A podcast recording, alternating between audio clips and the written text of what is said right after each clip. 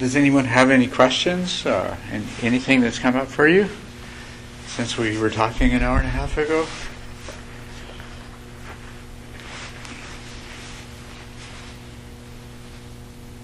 Mm, No? Okay. Yes? uh, how to use mindfulness uh, in the, in such a competitive society, during your such as your work, job, daily life.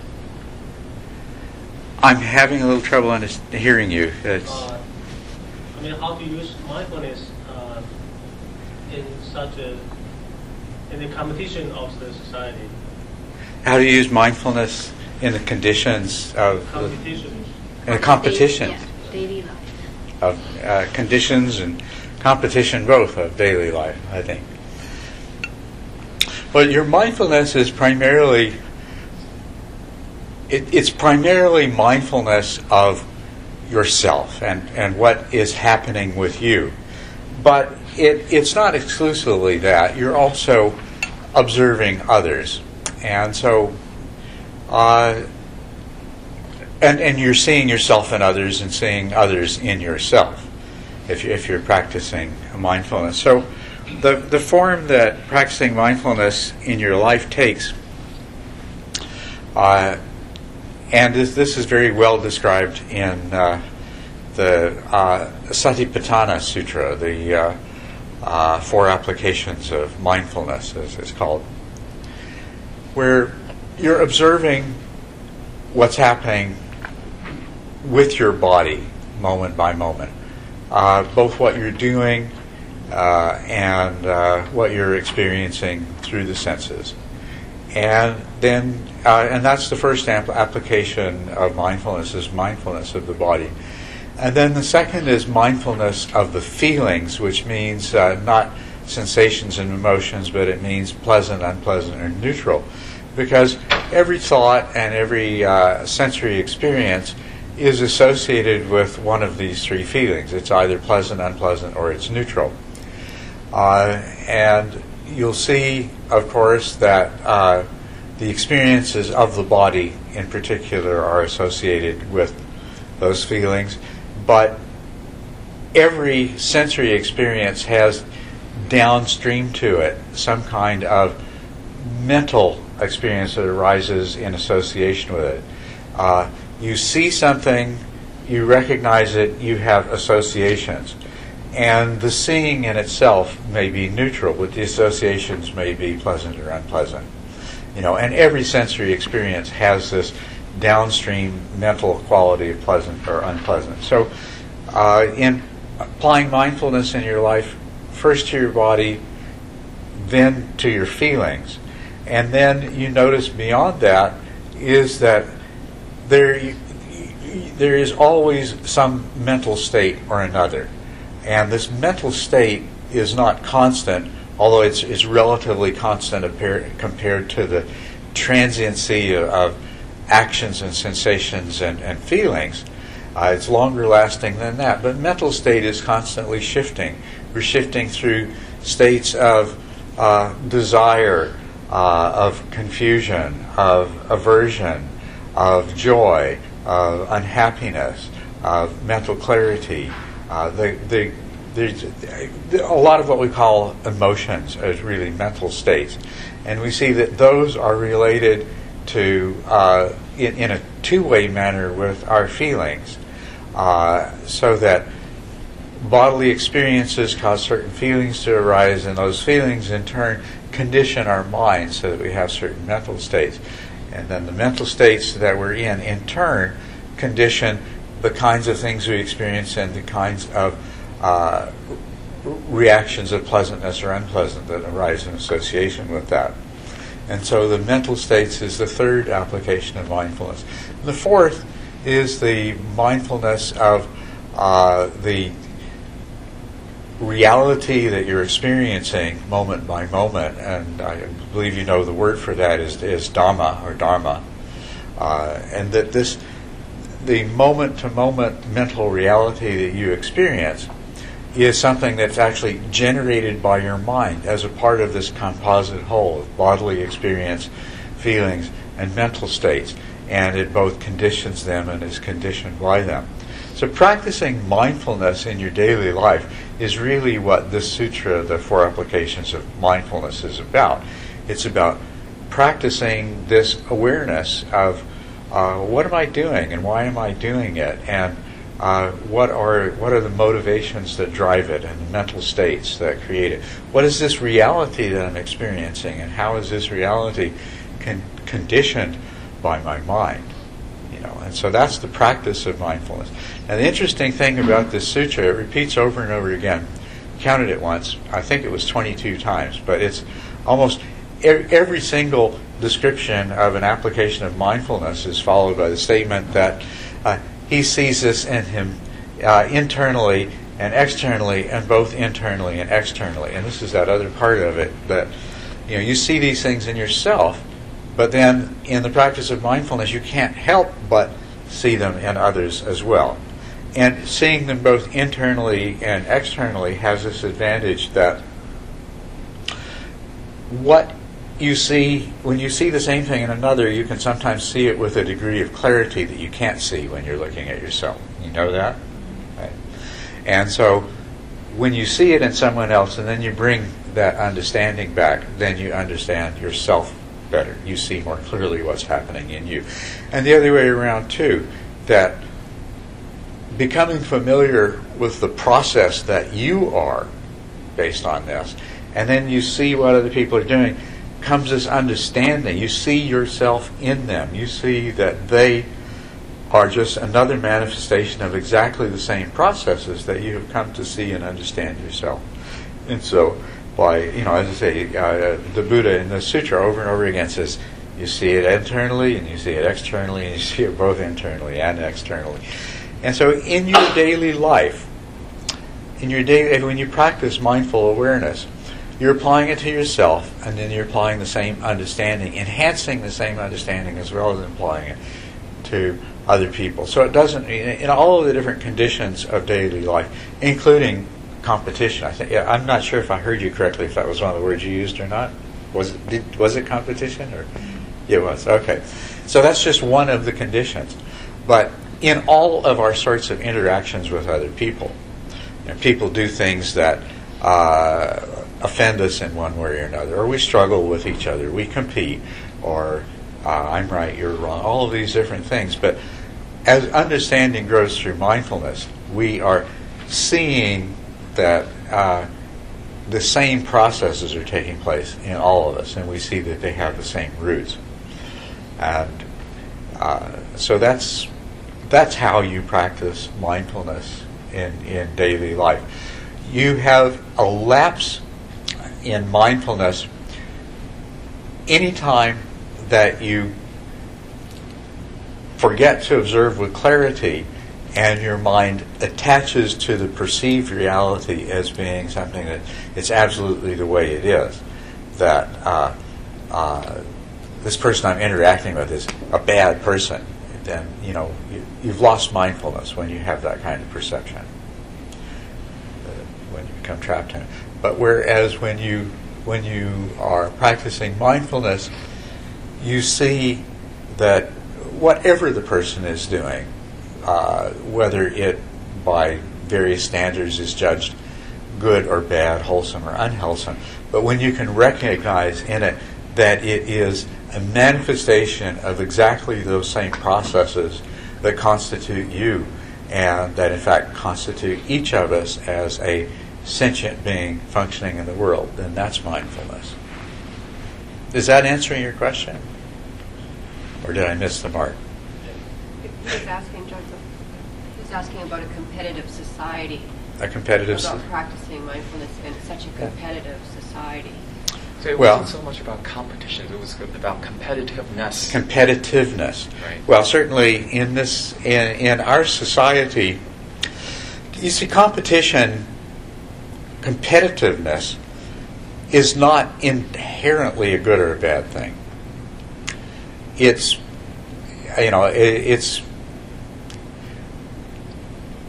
it just is what it is. It's competitiveness is is basically basically a striving on the basis of comparison, you know, uh, and which can lead to good things, and does lead to good things, but it also can lead to bad things.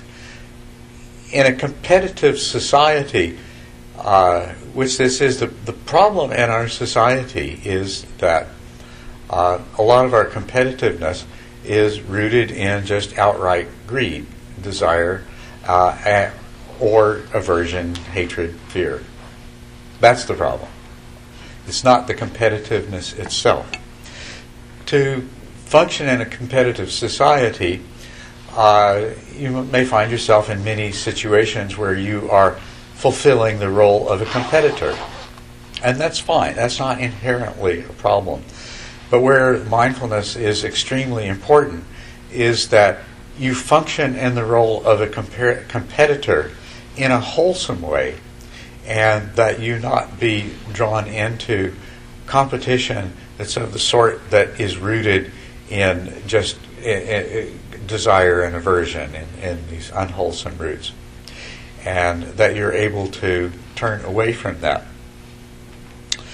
I know the kind of practical problems that everyone encounters is uh, that, for example, uh, you're competing with someone and the arena of your competition is one that you or your family depend upon for your livelihood. And this, there's many other examples that we could point to but this is probably the, the most common one that uh, you uh, you hold a particular position in an organization and somebody comes along and they want to take that away from you. And then how do you deal with that? Especially if driven by their desire, uh, they're quite willing to engage in uh, uh, unscrupulous activities in order to achieve their goal. And how do you deal with that situation? And that, that is a tremendous challenge. Now, as, as a person who has some degree of wisdom and understanding, then uh, two things. One, the primary thing is you have to recognize that whatever the arena of the competition, it's not worth sacrificing your own integrity. You know, and that's uh, you have to.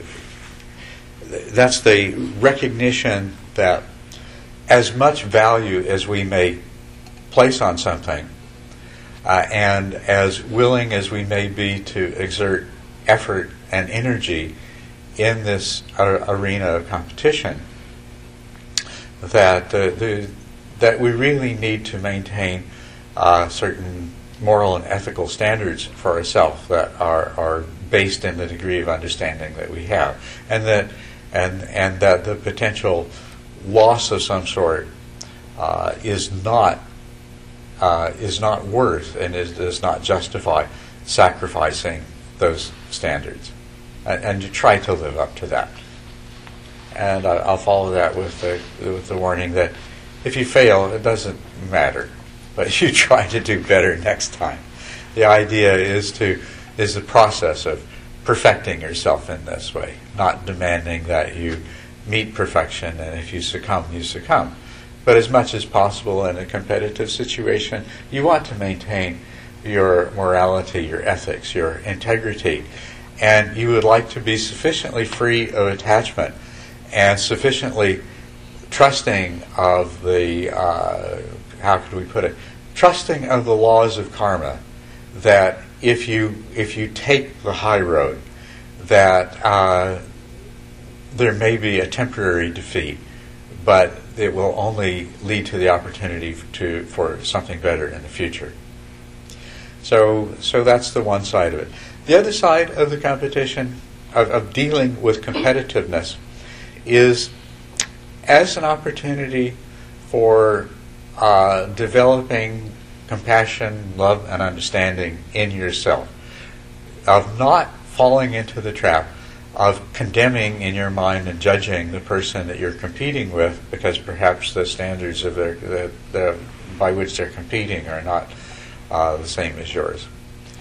Rather than condemnation and aversion and, and hatred, that try to come from a place of uh, loving kindness, understanding, compassion. Uh, compassion because the, the for exactly the same reason that you want to maintain a wholesomeness in your approach to the situation, that the other person's failure to do so is going to bring consequences upon them which they don't foresee. Right? So, so there's a lot of room for compassion in that.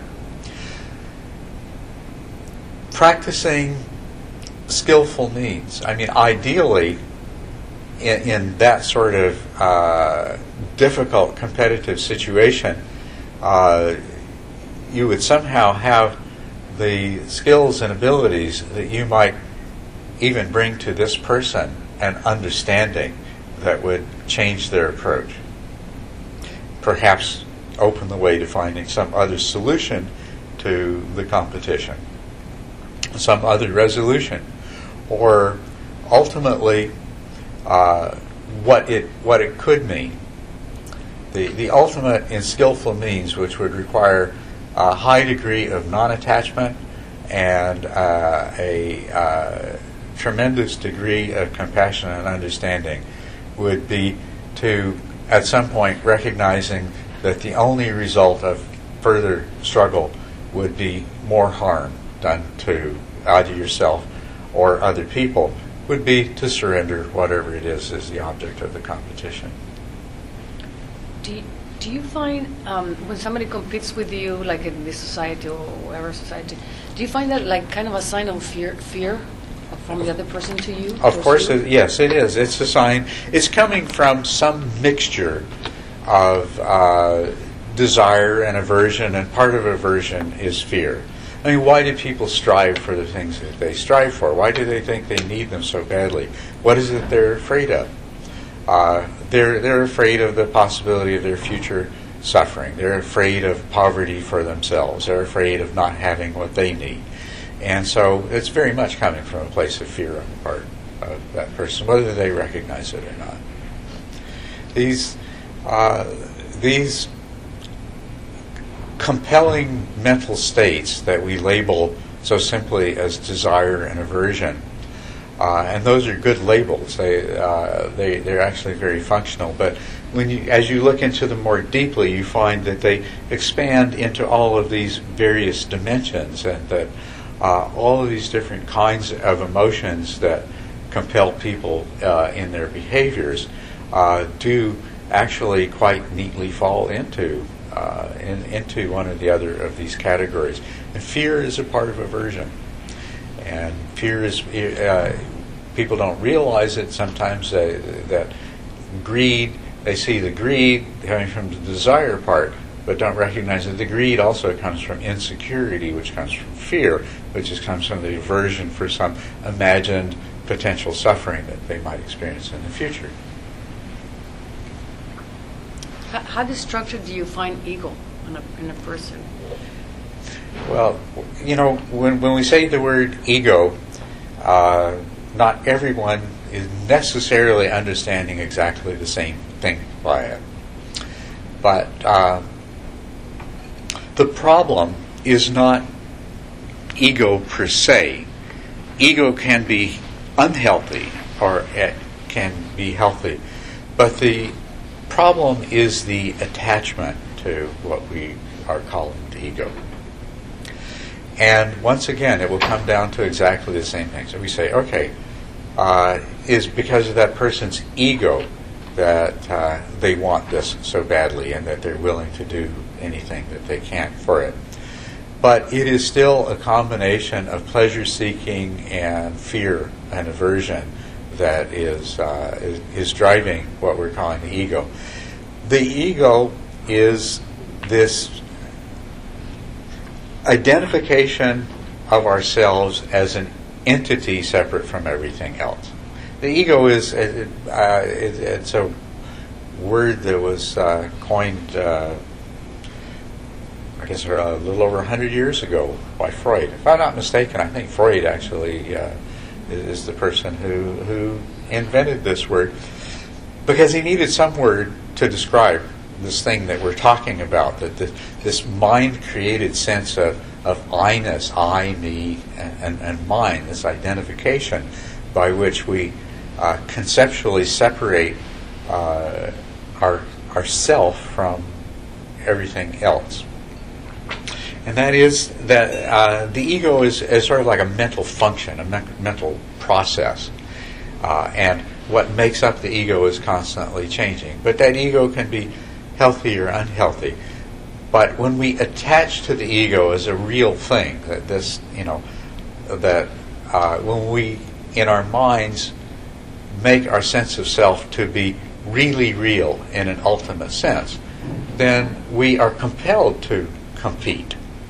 And we are compelled to, uh, we make this distinction that, that the importance of I is such that the uh, good and well being of what is not I, what is other, can be sacrificed to meet the needs of I, of the ego. And so when we become attached to this idea of ego, it leads by natural logical progression to certain conclusions that that anything that you can uh, grasp onto and hold onto that will enhance this self is a good thing to do.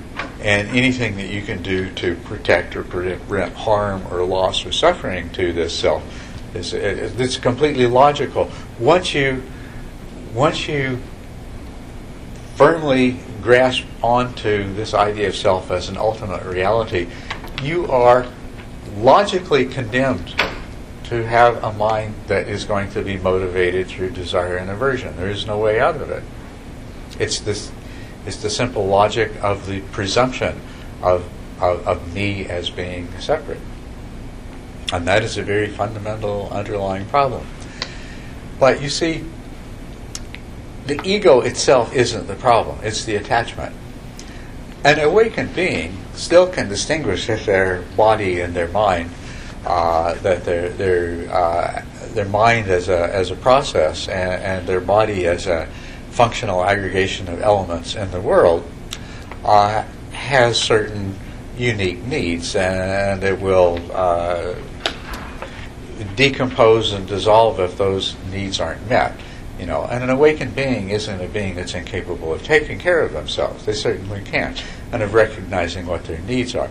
But so in, in that sense, there is this mental function of ego, of being able to discern a purely mentally generated boundary in functional terms and to take appropriate actions to, to respect the contents of that boundary. But that's quite different than the belief in an attachment and the essential uh, uh, being captivated by this sense of self, which will automatically lead to not only to these unwholesome states of desire and aversion, but it also leads inevitably to suffering.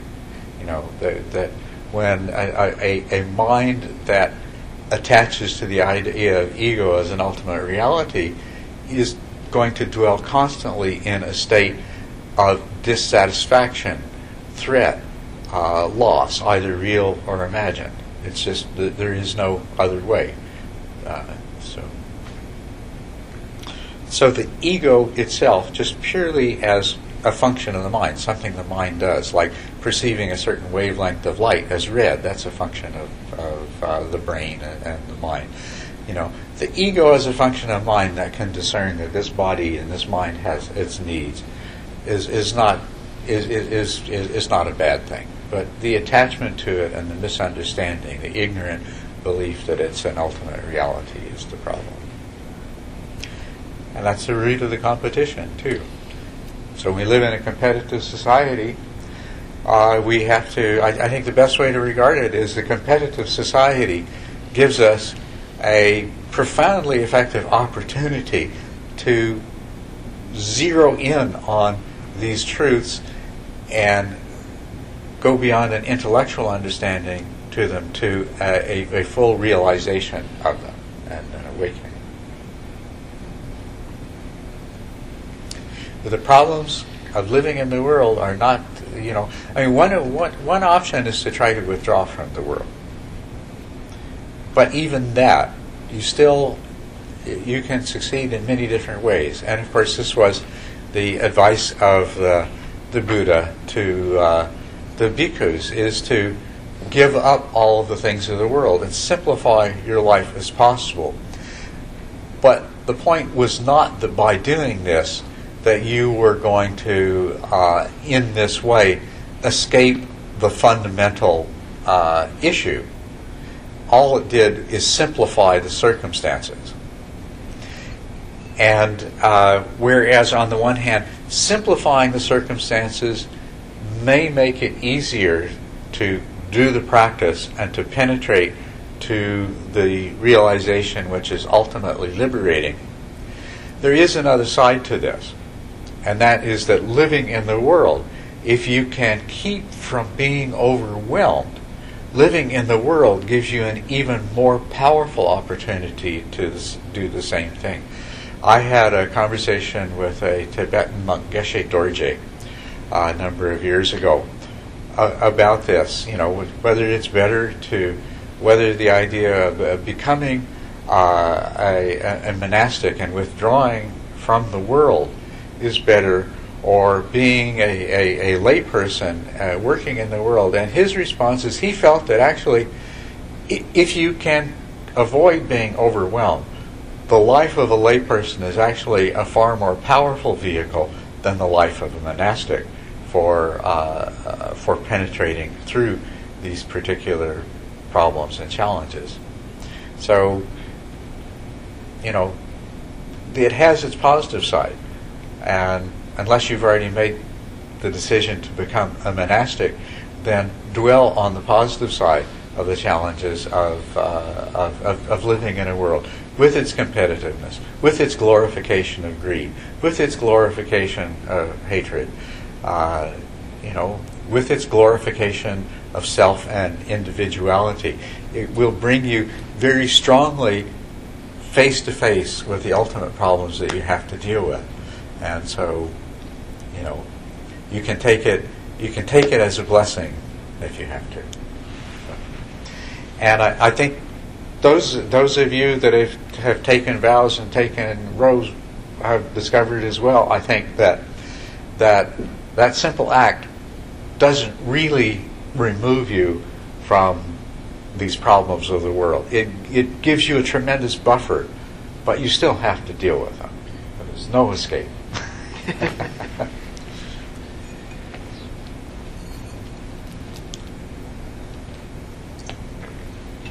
so thank you for the two of you for those good questions. I'm going to direct us back to the process of meditation, and we're going to try to get more practice time in this afternoon. Now, a little bit of recapitulation, and then I'm going to introduce you to another meditation technique. So,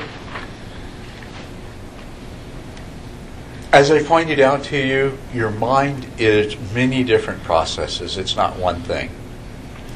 And although you call it your mind, that's mainly because you're stuck with it, not because you have control over it. Uh, when I say you, that's that's that that's assuming that uh, you know, that, or uh, that's just uh, going along with the sense we have that somehow there is an I that's in control. I mean, ultimately, as you discover, there really isn't an I that's in control. There's just all these different processes taking place. Uh, but uh,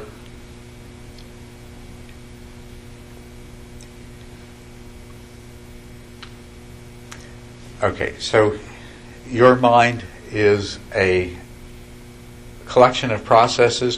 What is it that you really have control over? You've already discovered you can't control the movement of your attention. Or you have very limited control. Or I mean, I, I didn't say that properly. Okay, that's wrong. You can control the movement of your attention, but your th- this intentional self is limited in its control over the movement of your attention. You move your attention onto the sensations of the breath, but then something else causes it to move somewhere else. Right? As a matter of fact, what you do have, the only thing that you really have control over is you can generate an intention. And where your attention goes is part of that intention. And then everything else, you have to somehow get all these different mental processes on board to go along with that intention that you've generated. You can't do it by force of will. So, what you're doing is you are directing and sustaining your attention. That's really all of this is about. You direct your attention to the breath. You try to sustain it as long as you can. When something else happens and you recognize it, you once again you direct the attention to the breath and you try to sustain, sustain it as long as you can. And you just keep repeating this over and over again until after a while your mind becomes trained and your attention is much more easily directed. In this process, in the beginning, you find there's a certain resistance to directing the attention. I'm tired of the breath. I don't want to go back. This, this is evidence that there's more than one mental process in there and which one is wearing the hat that says I. Start off the one, the, the, the I, the hat with the big letter I on it goes on the part of your mind that says we are going to meditate and we're going to put the attention on sensations of breath and it's going to stay there. And you do that for a little while, and then uh, there's a different mental process that says this is boring and tiring and uh, uh, uncomfortable. We're going to do something else. So now it's wearing the I hat. You know, I don't want to do this anymore. And, and, and, and, then this other part that no longer has the I hat says, yeah, but we said that we were going to. the bell hasn't rung yet. And uh, uh, everyone will look at us and we'll be embarrassed if we get up and quit right now. So we've got to recognize that uh, in, in, in terms of this process, it's not about control. It's not about some self that has control of a mind or even a, a mind that's a collection of things. It's, it's about bringing, bringing this diverse collection of processes into a kind of uniformity. And the only thing that you really can do volitionally, volitionally is generate intentions. As a matter of fact, this is a very important part of meditation, but going beyond that, for those of you who are familiar with what the Buddha taught, this is essentially what he said that really all you are is the intentions that you generate.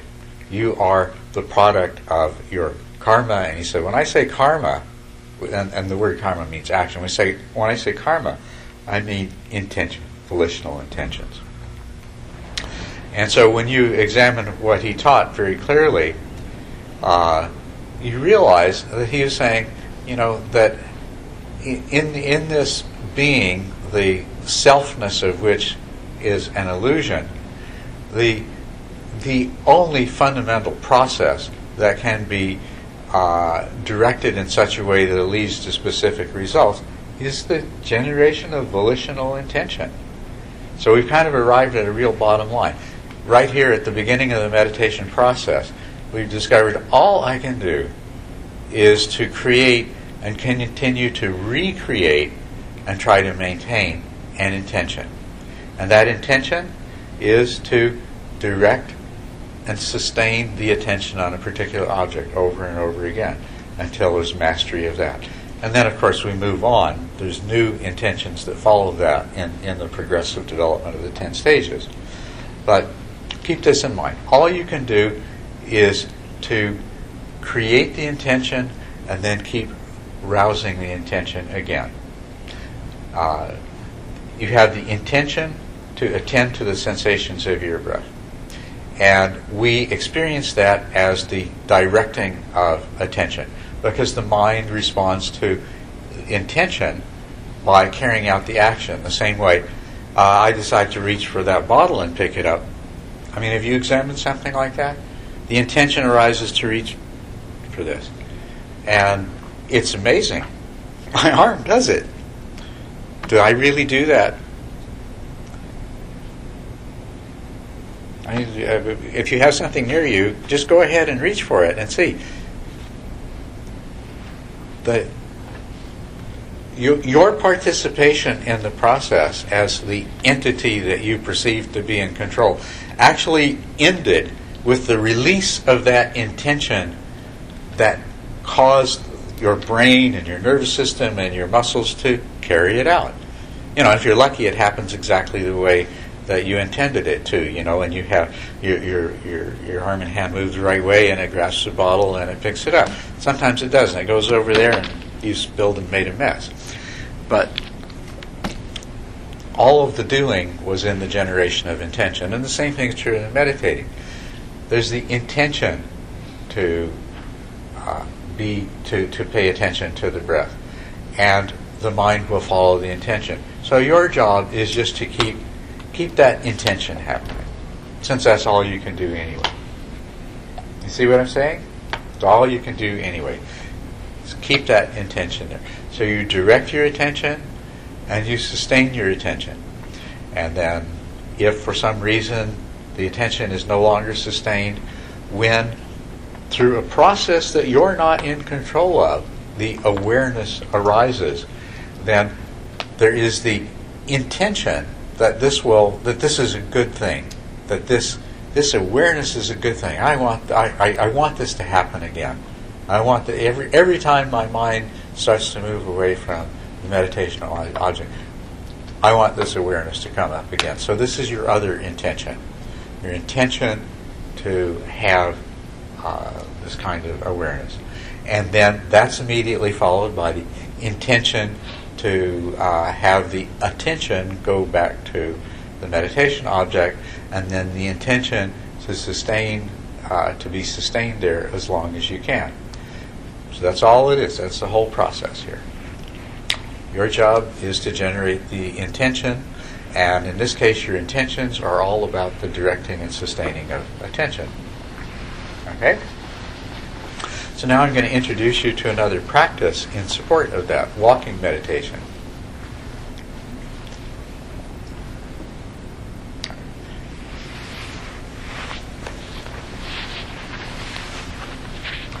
Now,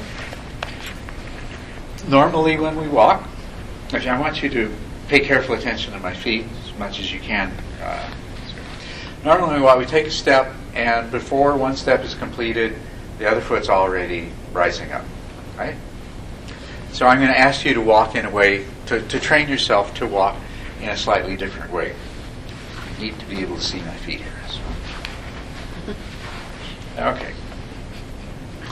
So I want you to train yourself to take one step at a time. You don't move your back foot until your front foot is completely placed and then you shift the weight onto that foot, and then you take the second step. And then you shift the weight onto that foot, and then you take the next step. And uh, you can do this very slowly, or you can do this more quickly. But I want you to practice taking one step at a time. And now, what I want you to do with your attention, which ultimately means what I want you to do with your intention, what I want you to do with your attention is when you get ready to begin walking, direct your attention to the sole of the foot that you're going to move and become aware of the sensations in the sole of that foot. And then sustain your attention on that until you have placed that foot. Shift your weight. Now direct your attention to the other foot. Sustain your attention on it until that step is complete. Shift your weight direct your attention to the other foot. Sustain your attention on that until that step is complete. Directing and sustaining your attention, one step at a time. Uh, this is a very powerful practice. In some ways, it's uh, easier than the sitting practice, but it's complementary to it. Both need to go together. Now, of course, what the same thing is going to happen when you're walking as happens when you sit. other things are going to intrude into your awareness. And some of these things are going to be fairly strong for one reason or another. So here's the rules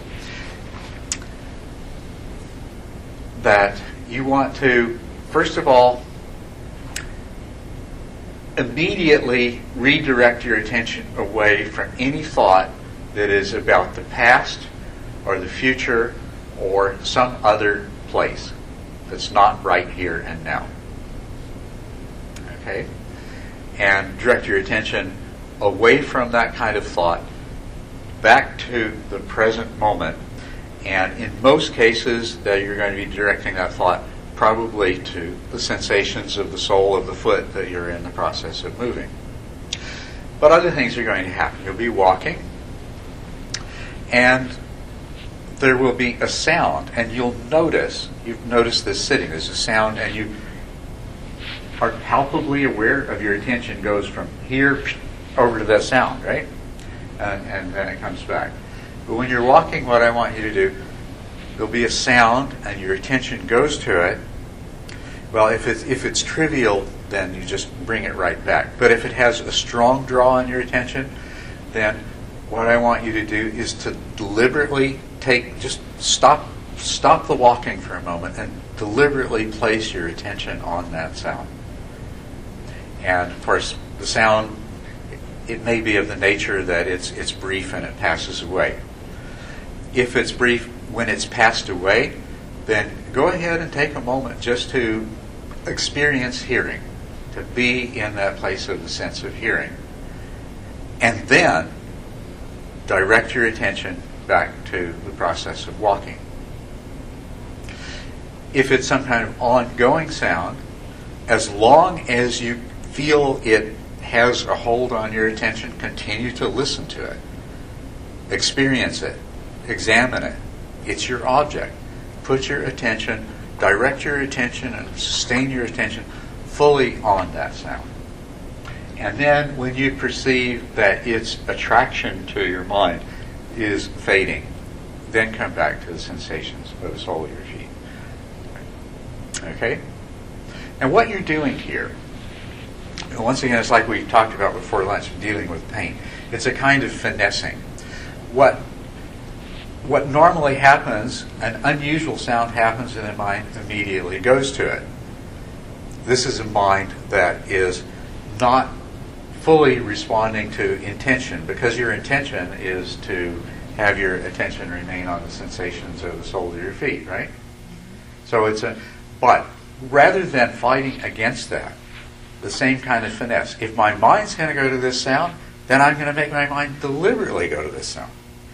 And it may very well be that if it wasn't your intention, your mind would go to it anyway. But that doesn't matter. The imprint that you're making is that whatever you're attending to is what you have intentionally directed your attention to. You see what I'm saying? Any kind of, I use sound as an example. It could be something that you see. And if something in your visual field captures your attention, stop the walking. Put your attention fully on it. Go ahead, investigate it visually until its attraction, its appeal is faded, and then go back to the walking. So that as much as possible, you're always consciously directing and sustaining your attention. You see, you see the idea here? You know, this is powerful training of your mind. And as we develop it further, you know, I talking uh, earlier about the four applications of mindfulness, being mindful of the body and the body and the sensations uh, uh, or the feelings as they rise and pass away in mental states and so forth. Very easy to say, not so easy to do. But this practice that we're talking about right now is the key to being able to do that. Because when you're in the world, sensations and feelings and mental states are arising and passing away very quickly. And so you need this practice of being able to go to whatever is there and arising and experiencing it clearly. You know, right now, if you investigate a sound, you may spend 15 seconds investigating it.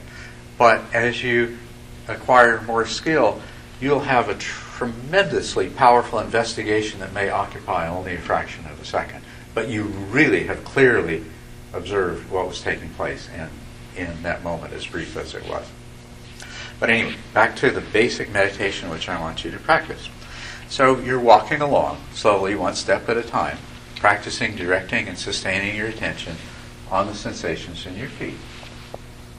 You see or hear or feel something, you know, maybe a cool breeze or something like that, or if the sun ever comes out, it might be the sun shining on your skin or something. Anything like that that you feel has the ability to draw your attention, then you deliberately, consciously direct your attention towards it. Experience it. And in most cases, just take also a moment to experience that whole sensory realm before you come back to the walking.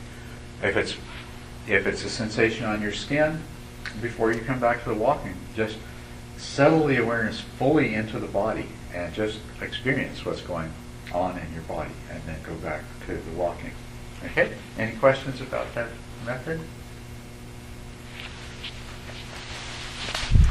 This is, uh, in terms of the speed to do that which, do it in a speed that's comfortable enough for you to be deliberate. Probably something like this, one step at a time.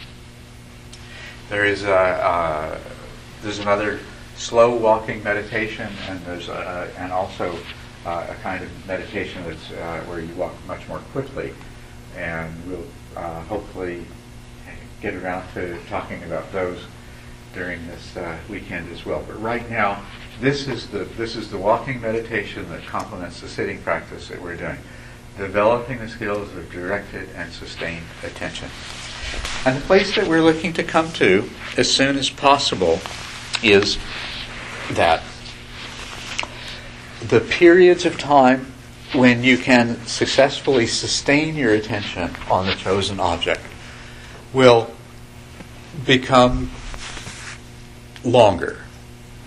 I mean, you know, comparing any two intervals of continuous attention, they're going to vary. One's a little longer, but on the average, overall, you'll have the experience of being able to sustain the attention for longer and longer periods of time.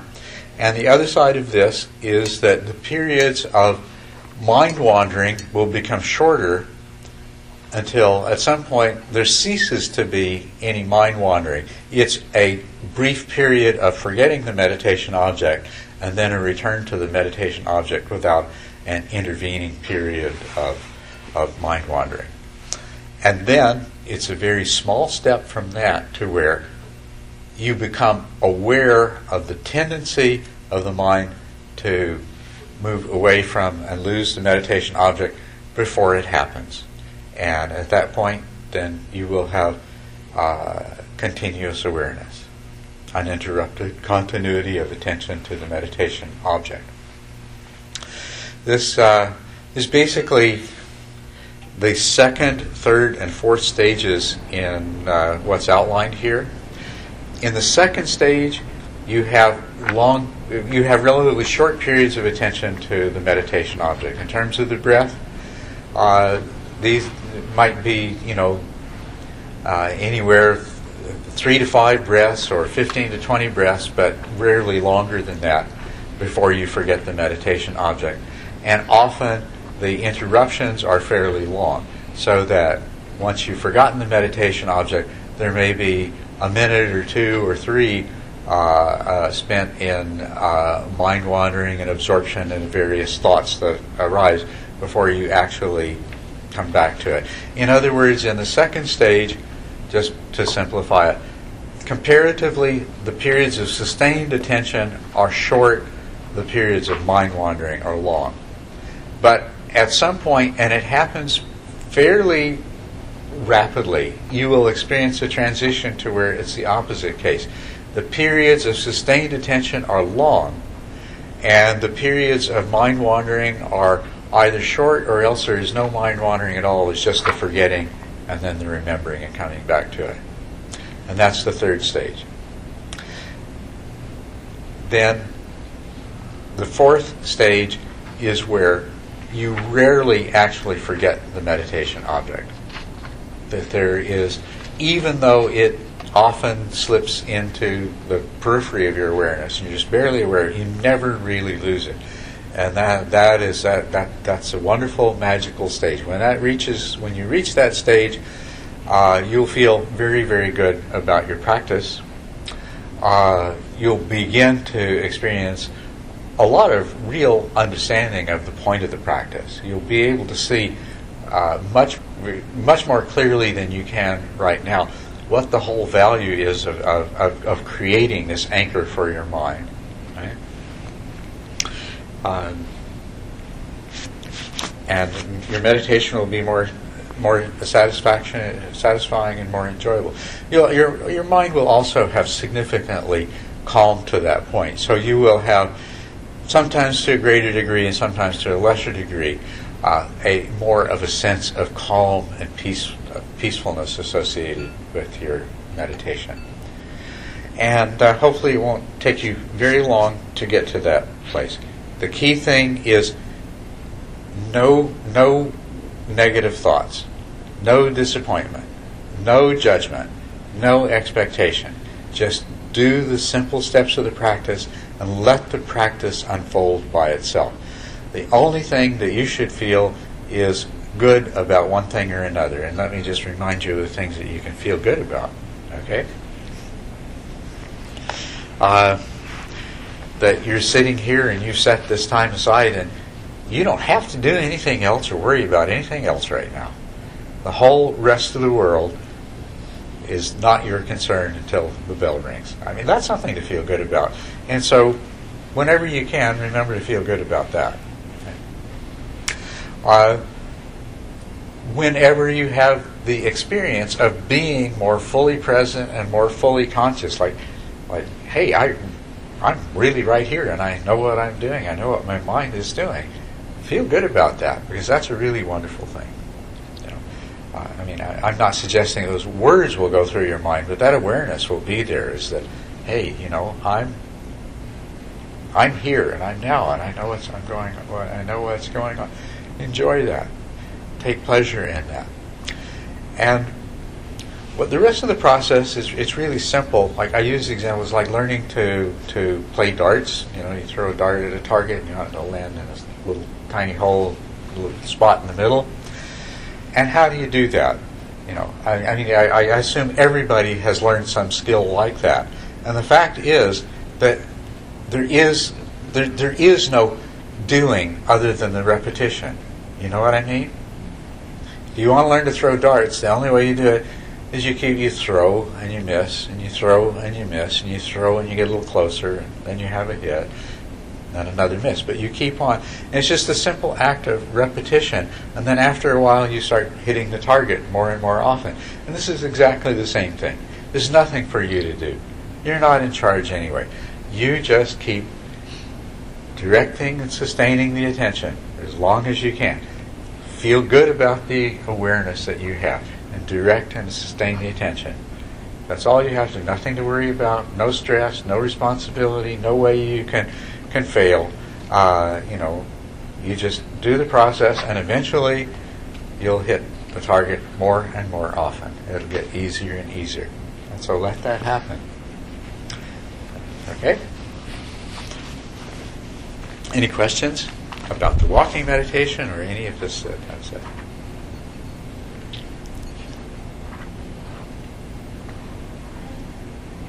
Yes.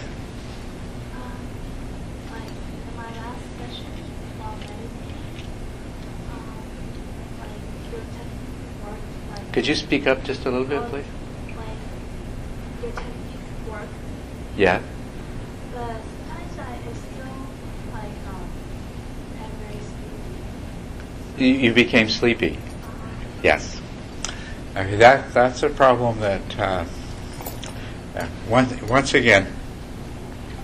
Uh, Peggy is somebody who has been meditating for a while, and this is this is a problem that comes up just about the time that you start to enjoy longer periods of uh, sustained attention on the meditation object is you're going to experience dullness and, and, drowsiness, sleepiness coming up. And uh, so it, it is something that first usually makes its appearance in stage three of the practice and then becomes uh, a very uh, noticeable part in stage four. Once you get that uninterrupted continuity of attention, then you'll spend a lot of time uh, struggling against dullness, uh, uh, dullness to the point of sleepiness. So let me just address. we- We'll come back to this, but let me just address a little bit some of the ways that you can deal with sleepiness, the strong dullness that arises. Okay. Um, you have your eyes closed and you have your attention focused on uh, the breath, and you're basically ignoring most of the stimuli that normally have the effect of energizing your mind. I mean, we normally we're constantly uh, bombarded by all kinds of sensory stimuli, things we see and hear and feel, and they keep our mind in a state of arousal. You close your mind, you withdraw your attention, you become quiet.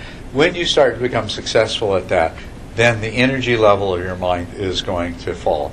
And so you might need some tricks to help bring the energy level back up again. Now, uh, once again, in applying these antidotes to dullness, uh, remember that all you can do is apply the antidote and apply it over and over again. That's all you need to do. And if you keep doing that, at some point, you'll come out of that dullness. And so, once again, don't get into a negative space. Don't feel bad about it. One thing I'll warn, though, is that uh, if you haven't already experienced it, the dullness is seductive and pleasant. The pulling yourself out of dullness is unpleasant. It almost hurts. It's almost painful to pull yourself out of that pleasant dullness, that drowsiness. Okay, so you're going to have to deal with that resistance. But otherwise, once again, it's not a question of something that you are to blame for or responsible for making stop. Uh, you don't have control, but you keep applying the antidotes over and over again until the, until the uh, desired result happens and the energy level of the mind comes back. So, of course, I, I'm going to start with sort of the medium strength antidotes. Okay, if you find that you're having a, a lot of uh, dullness and sleepiness coming out, then try taking a few really deep breaths. And if you can do it without disturbing other people who are meditating, exhale slowly against the resistance, like something like that. Uh, otherwise, if you can't do it, just taking a few deep breaths will be somewhat invigorating. Another thing that you can do is to clench up all, tighten up all the muscles in your body, and then let them go, and do that several times in a row. And you should feel that that energizes your mind. You'll probably you won't have any dullness at least for a few minutes. It may come back, and you may have to repeat the process. But these are they're sort of the medium strength antidotes. Okay, another one is that is very valuable to learn to do anyway is to meditate with your eyes open. Now, uh, this is not quite as strong as the muscle tensing and relaxation and the deep breathing, because if the dullness is particularly strong already, you know you'll meditate with your eyes open, and then you find that you're struggling because you you know your eyes are going to close anyway. so so then revert to the more vigorous ones. But when the dullness is not quite so strong, often that's enough by itself. Just having your eyes open and the additional uh, stimulus to your brain and mind from that will overcome the dullness. So this, this is a slightly weaker but still effective antidote. Then there's another one that's even less strong than that one, but if the dullness is not very strong, it can be sufficient. And that is to let go of your focus on the breathing. Become aware of your whole body. Become aware of all the sounds in the room. Become let your awareness expand to include your whole environment. Basically, what you're doing here is you're you're just you've become very closed in and there's very little stimulation, and that's why the energy level of your mind is falling. So now you expand your awareness again to the whole body, to sounds, to an awareness of, of the space you're in and your environment, and let that reinvigorate your mind for a few minutes. Now remember, you're, you're not just quitting the meditation here. All you're doing is changing the focus. You're still directing and sustaining your attention. You've just changed the focus. But you do this until you have the feeling like you're more alert and you're more energized now that that being aware of all the bodily sensations and sounds and everything else has just allowed you to become less dull. So this is a very this is a very mild form of the antidote. The mildest antidote at all to dullness, and this is only when you catch the dullness at its earlier earliest stage, which is hard to do. I mean, it takes uh, it takes a little bit of practice. So if you can't do this to start with, don't don't worry about it. But if you can become aware as soon as the dullness starts to encroach, where you're observing the sensations of the breath and you realize that they're losing clarity, they're losing vividness, they, lo- they don't have the same intensity, then the antidote at that point is just simply to focus your attention in more closely on the subtleties of those sensations themselves. Just focus more closely on actual awareness of the sensations of the breath itself. And if you catch it at the earliest stage, that you then you can reverse the dullness that simply. Most likely, though, and unless you've been meditating for a while, you're not yet going to have that level of introspective awareness that allows you to catch it that quickly. So you're going to already be at the stage of, you know, there's the slumping and, and, and the distinct feeling of sleepiness. So you're going to want to use the stronger antidote of uh, opening your eyes, uh, clenching and unclenching your muscles, and taking a deep breath. Now, do that as often as necessary. It doesn't matter if you spend if you sit for an hour. It doesn't matter if you spend. Uh, it doesn't matter if you spend the whole hour. Dullness arises. You take a few deep breaths, and you reinvigorate your mind. And then five minutes later, the dullness comes back, and you do it again. And you have to, if you have to do this, say every five or ten minutes, that doesn't matter. You're training your mind to overcome dullness by doing this. But where you need the stronger antidotes is where, okay, you've pulled yourself out of it, you've taken a few deep breaths, and within a few seconds, you feel it sinking back into it again, like being sucked into quicksand. And, and that will happen sometimes. When that's the case, then you need the strongest antidote of all. What you do then is you stand up. You can try meditating for a few minutes standing up, or you can do walking meditation, and then see if uh, uh, see if, you know you'll feel if the dullness ha- has lifted, and then you can go back to sitting. The strongest antidote of all is that if if even with that, it, it's a matter of 30 seconds before the dullness comes on again, then you go to the washroom, you splash some cold water in your face, you take a few deep breaths, you clench and unclench your muscles, you make yourself wide awake, and then you come back and sit down. and, you know, if you have to do that more than once, that's all right too. The basic thing that you're doing is you're setting the intention that you are not going to surrender to the dullness. And this is where all the power lies. That you persist in trying to undo the dullness. And this will train your mind. You will come to the place where you're no longer subject to dullness, or only very, very rarely. Maybe if you only had two hours sleep the night before and you're sitting at two in the afternoon after a big lunch, you may still have dullness. I, I, I won't guarantee that it's gone absolutely forever for under all circumstances. But one of the things that does happen in the third and the fourth stages, you will have to deal with this kind of strong dullness. The fifth stage is overcoming subtle dullness once and for all. And once you've done that, you will rarely, if ever, have to deal with dullness in your meditation practice. It'll be gone for good. Is- it better to meditate on an empty stomach or on a full stomach? Well, if, if you if you have the choice, it's better to empty uh, uh, empty stomach or an almost empty stomach. The worst time is shortly after you've had a large meal. A lot of your blood flow goes to your stomach to support digestion, and also uh, there are certain uh, hormones and neurotransmitters that are released in the process of digestion that actually have a soporific effect. They actually make you sleepy. And so you're struggling against the natural workings of your own body if you try to meditate on a full stomach, which doesn't mean that you should necessarily not do that sometimes. It's just that most of the time, and especially if you have the choice, it's better to meditate when, uh, you know, at, at, least an hour after you've eaten. Okay? If I may also share a technique for Mhm. dullness, Yeah. uh, especially for um, Peggy's case, I find this helpful. I've been playing with different techniques of, seeing whether or not they could effectively, effectively counter the five hindrances, and this is a technique that I find helpful, at least for me, and that is to uh, inhale in a special way as to inflate different parts of uh, the, the uh, lungs.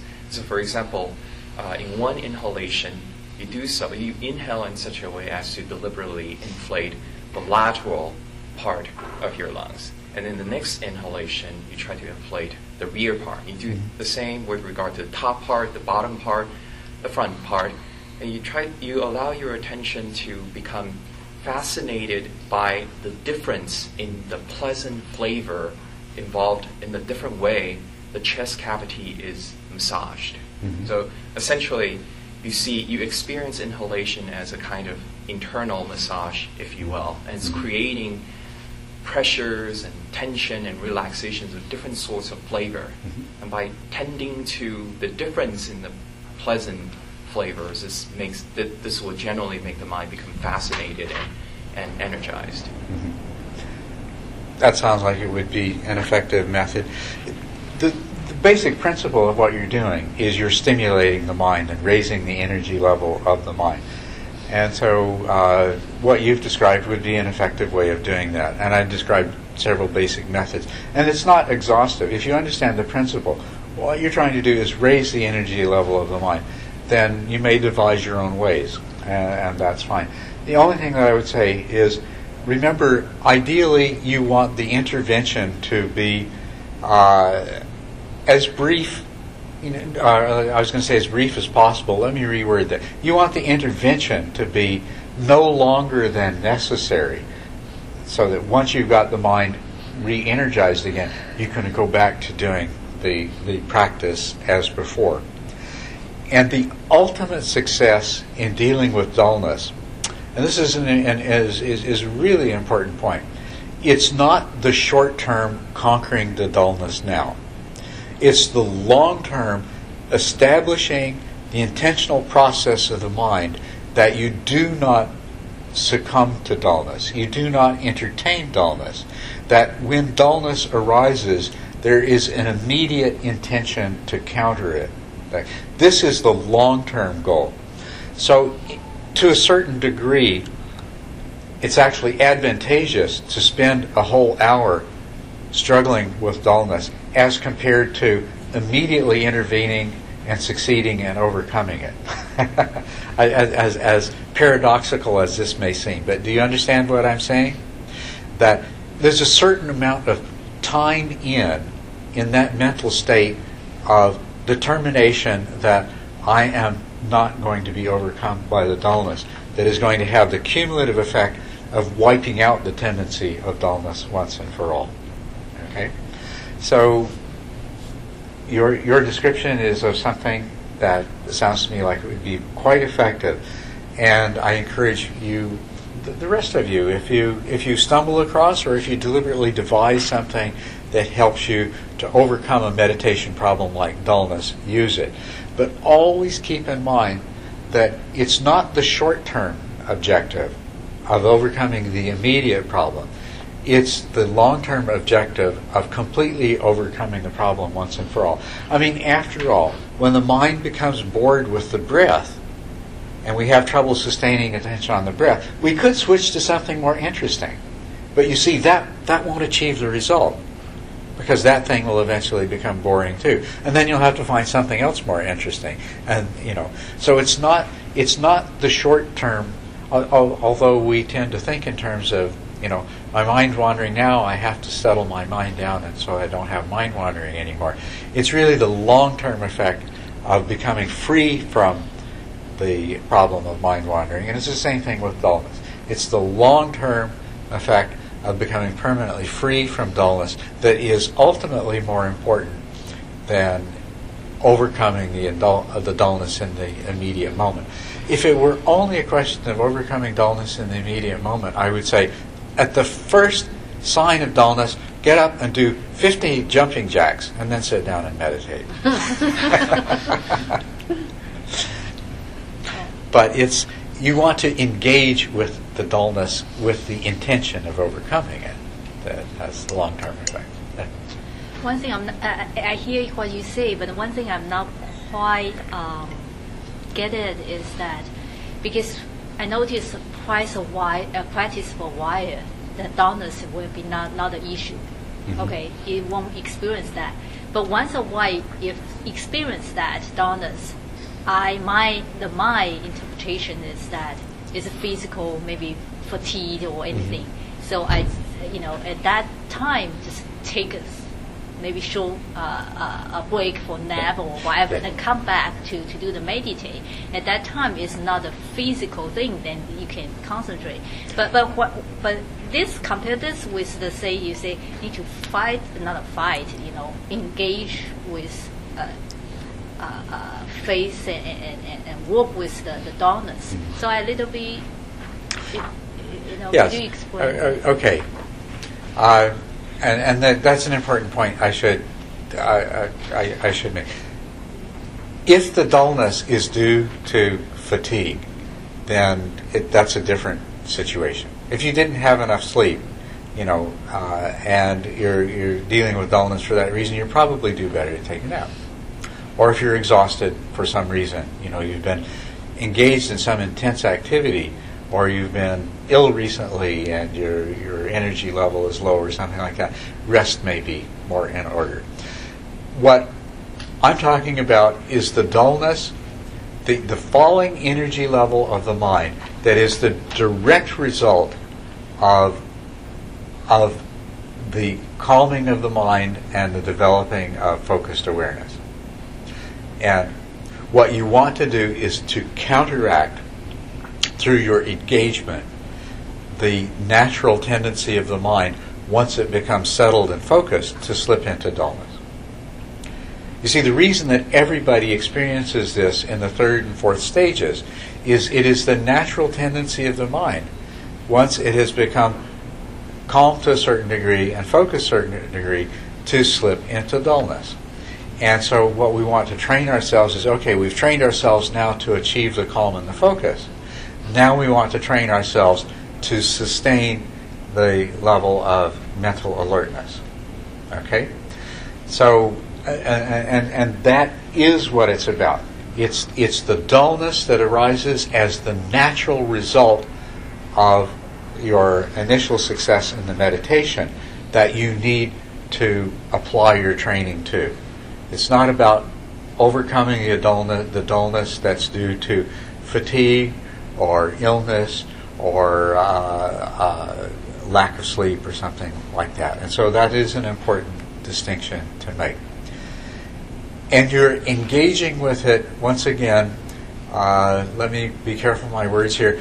It's not that you're struggling with it.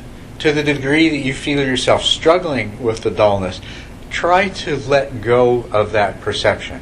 You're working with the dullness. You're training your mind. You know, it's like, ah, ah, ah no, we're not going to go there. You know, as, as, as, as much as the mind is inclined to go there, the higher intention that you hold, the higher consciousness is saying, no. We're, we're going to, in the same way as with distraction. Just because an interesting thought comes along, you know, doesn't mean that we're going to go to meditation and we're going to sit here and we're going to have a wonderful daydream. The same thing. Just just because a desirable state of dullness arises, we're not going to succumb to it. we're going to go back to the practice. Okay? So, mm-hmm. but that is that, that. I'm glad you brought that up. It's an important distinction. This is not about overcoming natural physical process. It's overcoming a mental process that is actually the result of one aspect of the training and training ourselves away from that problem as well. Yes? Um, I notice it says um, mental uh, or meditation object as in always one.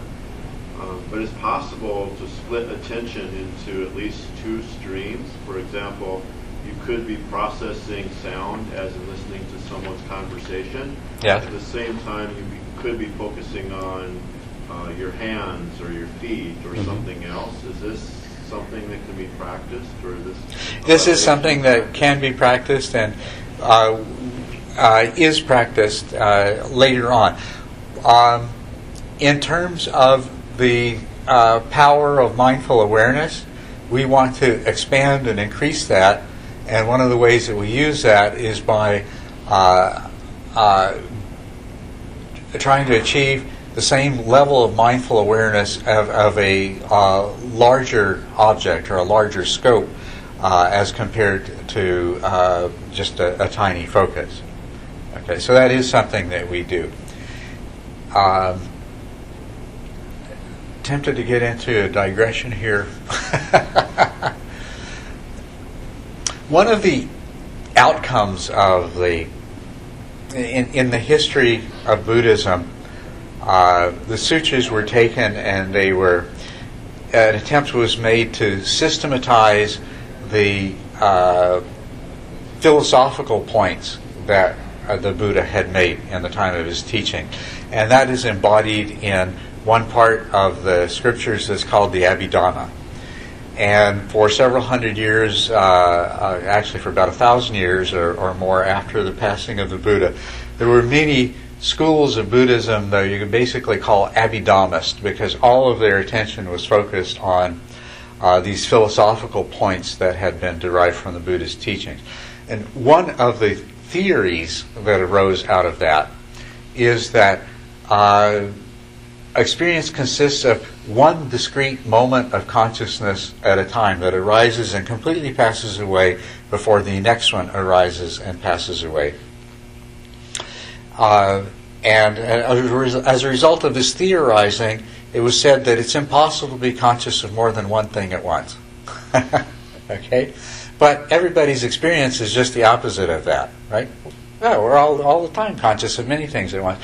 So the theorist says, theor- theorists replied that yes, but these moments of consciousness they're so short that there's thousands and thousands of them happen in uh, in, in, in a fraction of a second, in a snap of a finger. There's uh, all kinds of different numbers. Some said 64, some said 64,000. Different numbers are offered for how many moments of consciousness. But the idea here, in defense of their theory, was that these moments of consciousness are so brief that when it seems like you're hearing and seeing and feeling all at once, really you're not. It's all one at a time, but you're jumping from one thing to another.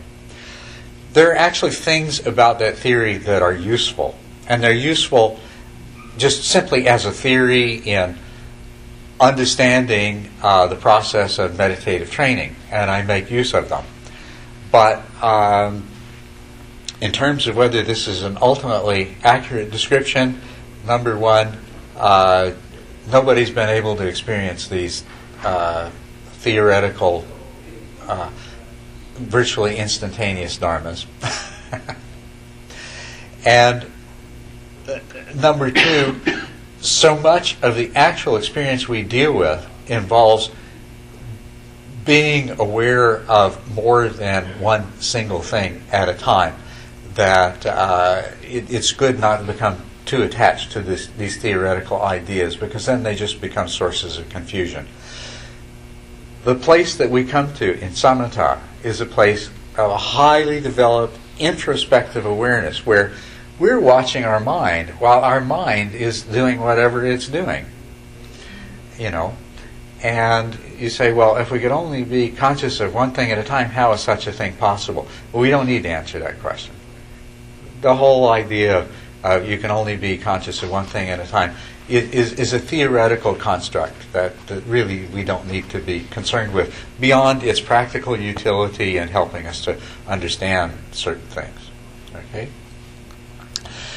The fact is, and uh, you can illustrate this for yourself, as a matter of fact, it's one of the things that I was planning to illustrate uh, with you in a guided meditation, and I will, is, as I said, you have a limited capacity for conscious awareness at any particular moment. And, and, and what you define as a moment, I don't care whether you call a moment 10 seconds or a second or a thousandth of a second. But the fact is that any, in any given interval of time, you have a limited capacity for conscious awareness. You already know this, and I want you to explore this directly in your meditation, and I will guide you in that. But when we talk about cultivating the power of mindful awareness, we're talking about increasing that. We're talking about going from a place where the flashlight is is dim to start with, and when you spread the beam, it gets really dim, to a place where the flashlight is brilliantly bright, and even when you spread the beam to encompass a lot, it's still thoroughly illuminated. And exactly how we do it is by taking advantage of what is our common experience that we are capable of being aware of more things at once, more than one thing at once. So, anyway, yes, you had a. Sorry. I have a question. Go back to the darkness. Yes. Uh, is that the problem with over when when I when I find the when I find out the uh, darkness arise with the a problem to over over energize? Yes, it, as a matter of fact, uh, it is. In the fourth stage of the practice, which is where this is mostly what you're dealing with, is um, you, you don't lose the awareness of the meditation object, but you have many other things going on in your mind at the same time. Or you're slipping into dullness. This in the fourth stage. You're sort of, if you're not dealing with one, you're dealing with the other. And as strange as it may seem, sometimes you're dealing with both at once. a lot of things going on in your mind and dullness. But anyway, a lot of what you do in the fourth stage, it's a balancing act where if you over energize your mind, then it becomes agitated and you start to have that monkey mind experience. But then if you calm your mind too much, you start slipping into dullness. And so you, in the fourth stage in particular, you spend a lot of time finding the balance and fine tuning that. You go a little bit too far one way, and then you calm the mind some more, and you go a little bit too far the other way, and you re energize the mind. In that stage, what you actually do when you find is, is you will allow a certain amount of subtle dullness to be present, just just to help you stabilize the attention. Okay. Yeah, uh, I understand, but my, my problem is like this. Okay, um, I can find that the donna, dullness at the very early stage. So, uh, so like, uh, but the problem is like uh, when I try to concentrate more to Mhm. wake it up, it it it it, it create a problem like I I drop back to see like uh, like uh, when I if, when I going going into like a fifth or or sixth stage Yes. and then I the the I aware that some donuts gonna be happen Yeah. and then I focus it more Mhm. and then it go out but I drop back to like a fourth stage or fifth Yes, where you start to, yes. Yeah, yeah, yeah. It, that that does bother me a, a lot because I I cannot go go further. I always stay stuck there So you feel like you're you're you're stuck in that particular stage. Yeah. problem of yeah uh, okay where where you where you really are it sounds to me like is probably in the fifth stage where your practice should be to gradually increase and, and I mean this very gradually increase the energy level uh, of the mind uh, without uh, without coming to without without slipping back to the fourth stage where uh, the there's so many things going on that very often the meditation object slips into the background. So we described the fifth stage as overcoming subtle dullness. But another way, uh, and, and it is in the sense that there is this tendency as the attention becomes stable to gradually slip into subtle yeah, dullness. yeah, yeah. And we're trying to keep that from happening. But the other thing, the, the other way we can look at it too, is to see if we can gradually energize the mind more and more without slipping into uh, uh, agitation, without slipping back into the fourth stage that you're talking about. So, um, at this point in time, there are some things. What you're talking about is specifically a fifth stage meditation situation, and uh, I'll, either talk to you about that personally, or maybe uh, later on in, in our group discussion that may be appropriate to deal with that. But but for the benefit of the the rest of you, and you're looking at these ten stages, what he's dealing with is is is something that is very typical of the fifth stage that you know and, and very often like we speak as okay I'm I'm at the fifth stage. We're not really. We're sort of cycling between the fourth fifth and sixth stages. We're we're, we're sort of going back and forth these and, and gradually moving forward. You know just the same you'll find yourself in the second third and fourth stages moving back and forth and then the third fourth fifth sixth stages moving back and forth. And so right now we would say you're at the fifth stage, but what you're actually experiencing is that sometimes you get up to the sixth stage and then you're slipping back to the fourth stage, and then you're going back into, and that's completely normal. You're, you're, you know, what's happening is exactly what's supposed to happen that is characteristic of the fifth stage. But if you're feeling stuck there, then uh, uh, hopefully we'll have a chance later to talk about some things you can do about being stuck in the fifth stage. Okay? But what you're experiencing is, is, is absolutely what you should be at this stage of the practice. Okay? It's a problem only in the sense that you would like to be further along. okay. Yes? I have a second stage question. Yes. Great. So, you know, you're trying to meditate for like 40 minutes, say. And after 20 minutes, you just don't want to do it anymore. Yes. Great.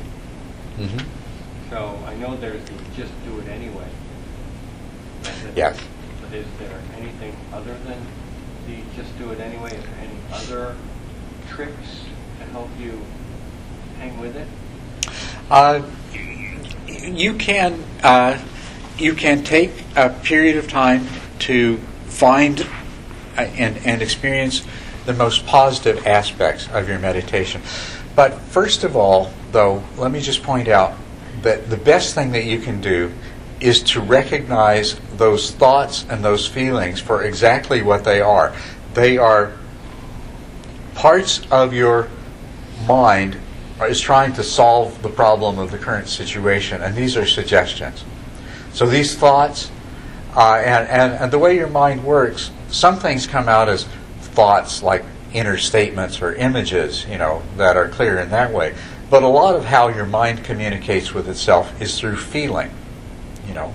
And, and so that feeling that arises that, that I'm tired of doing this is, is just another another version of mental ease saying, well, one solution to this problem would be we just quit and do something else. and and what you're basically doing is is saying, no, that's that's not the solution.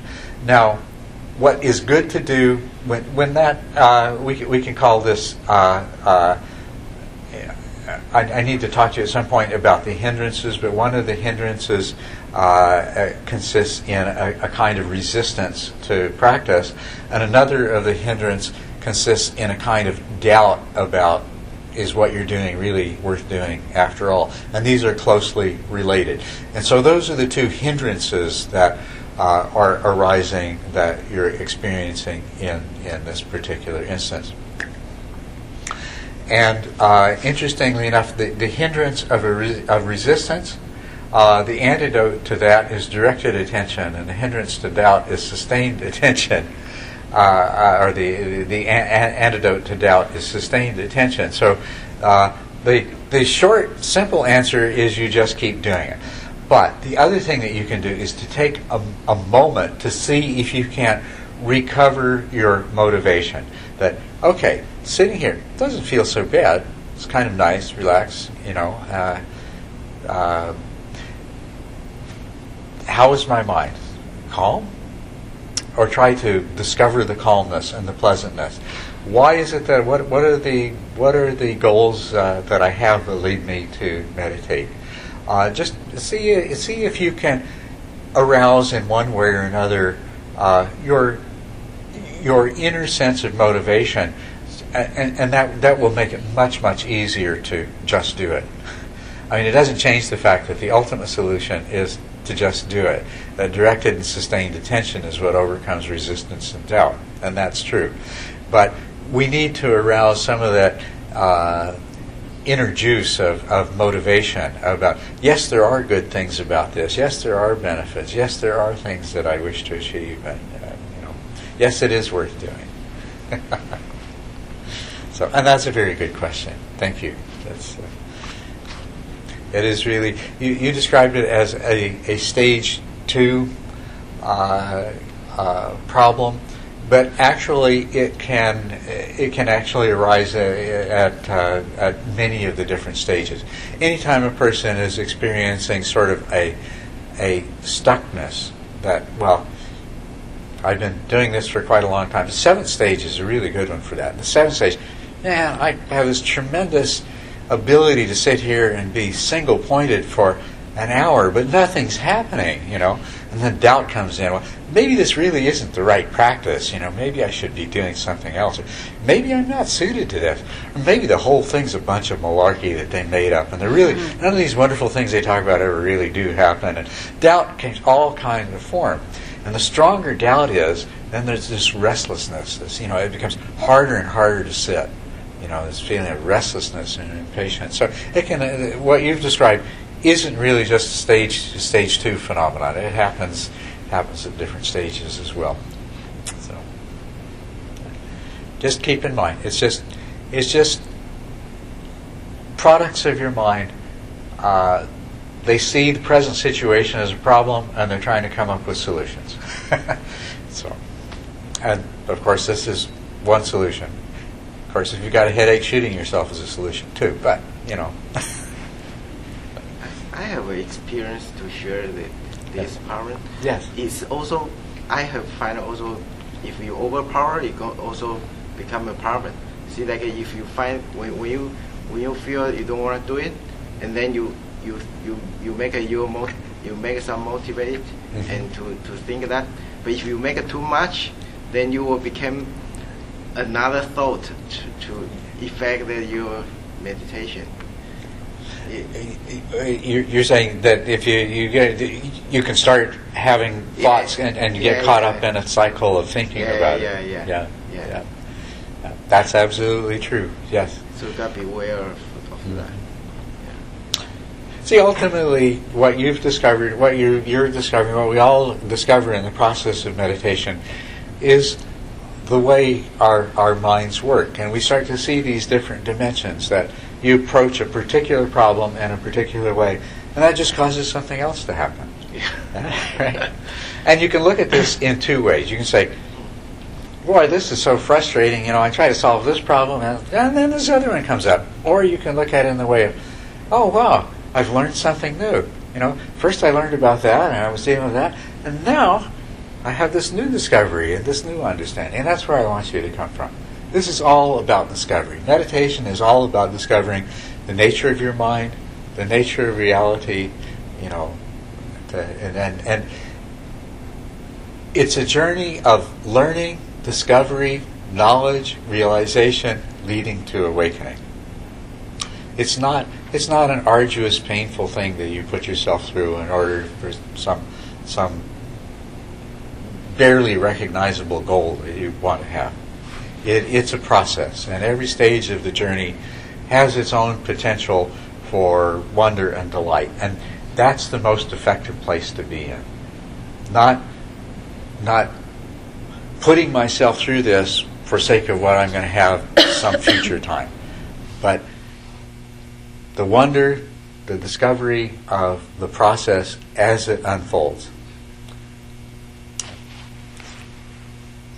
All right, so what I want to do now is I want you uh, to give you an hour and a half. I'm going to set a timer here for three half hour intervals. Um, I, I first, uh, I'll, I'll give you a 10 minute break so that you can go to the washroom and things like that. Three half hour intervals, and what I'm going to suggest that you do is that you sit for half an hour, and then you practice the walking meditation for a half an hour, and then you sit again for a third half hour. Okay? And do your best to uh, remember the instructions and follow them. And as I just finished saying, just see this as uh, as an experience of discovery, of uh, self-discovery, and be open to whatever happens. Be be open to whatever experience you have, and just try to always remember to practice these very simple techniques. Okay, so. Uh, Sorry. yeah. Maybe I should say something about the protocol of walking meditation. Oh So- yes, yes. Right. Uh, you're free to pass the person in front of you if you find your own pace to be quicker than that person. But please all walk. Let, let's make it uh, so that we're all walking the clockwise direction, so that people mo- moving in the opposite direction won't bump into each, uh, each other. Yeah. Right. So you have the option of either walking in indoor, which is downstairs, or outdoor at the area that we uh, mentioned earlier. The gong will be s- struck at these two places at the designated time. So if you are outside of this area, then you run the risk of not not being able to listen to the gong, hear the gong. Okay, thank you. Any any questions about where to walk or anything like this? Is So indoor is walking downstairs. Yes, and There's a big room downstairs. There's a big room, Very big one. huge room downstairs for walking. Yeah. There's also right next to it there is a small room that if you want to sit someplace that's a little more secluded, of course, every if everybody goes and sits in there, it won't work. but uh, I, I'm expecting that most of you will do your sitting practice in here. But uh, if, if if, somebody finds a, the, that, that they prefer a little more seclusion, there is a second smaller room downstairs where you could sit. Okay. Can we turn Yeah. the lights down a little bit when we do the Yeah. setting? Yeah, we will. And did you talk about eye contact? Uh, oh, yes. When you're doing the walking meditation, uh, of course, try not to uh, have any contact with anybody else, including eye contact. Look to the side or look down rather than looking, because to walk you have to have your eyes open. And if you look at somebody or you smile at somebody, you're you're just crashing right into their meditative space, you know. Yeah. So so don't don't don't do that. Try to allow everyone to have as much privacy as is possible given the circumstances that we're sharing a space for walking. Okay, thank you. Okay, well, so go ahead and have a, a stretch, and then uh, and and then we'll begin sitting, walking, and sitting, and then we'll uh, at, at the at, at the time that the uh, final bell has rung, then uh, you'll have another opportunity to go to the washroom, and, and you'll have been sitting and stretch.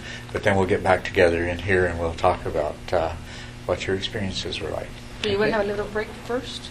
We're going to have a break first right now. Yes.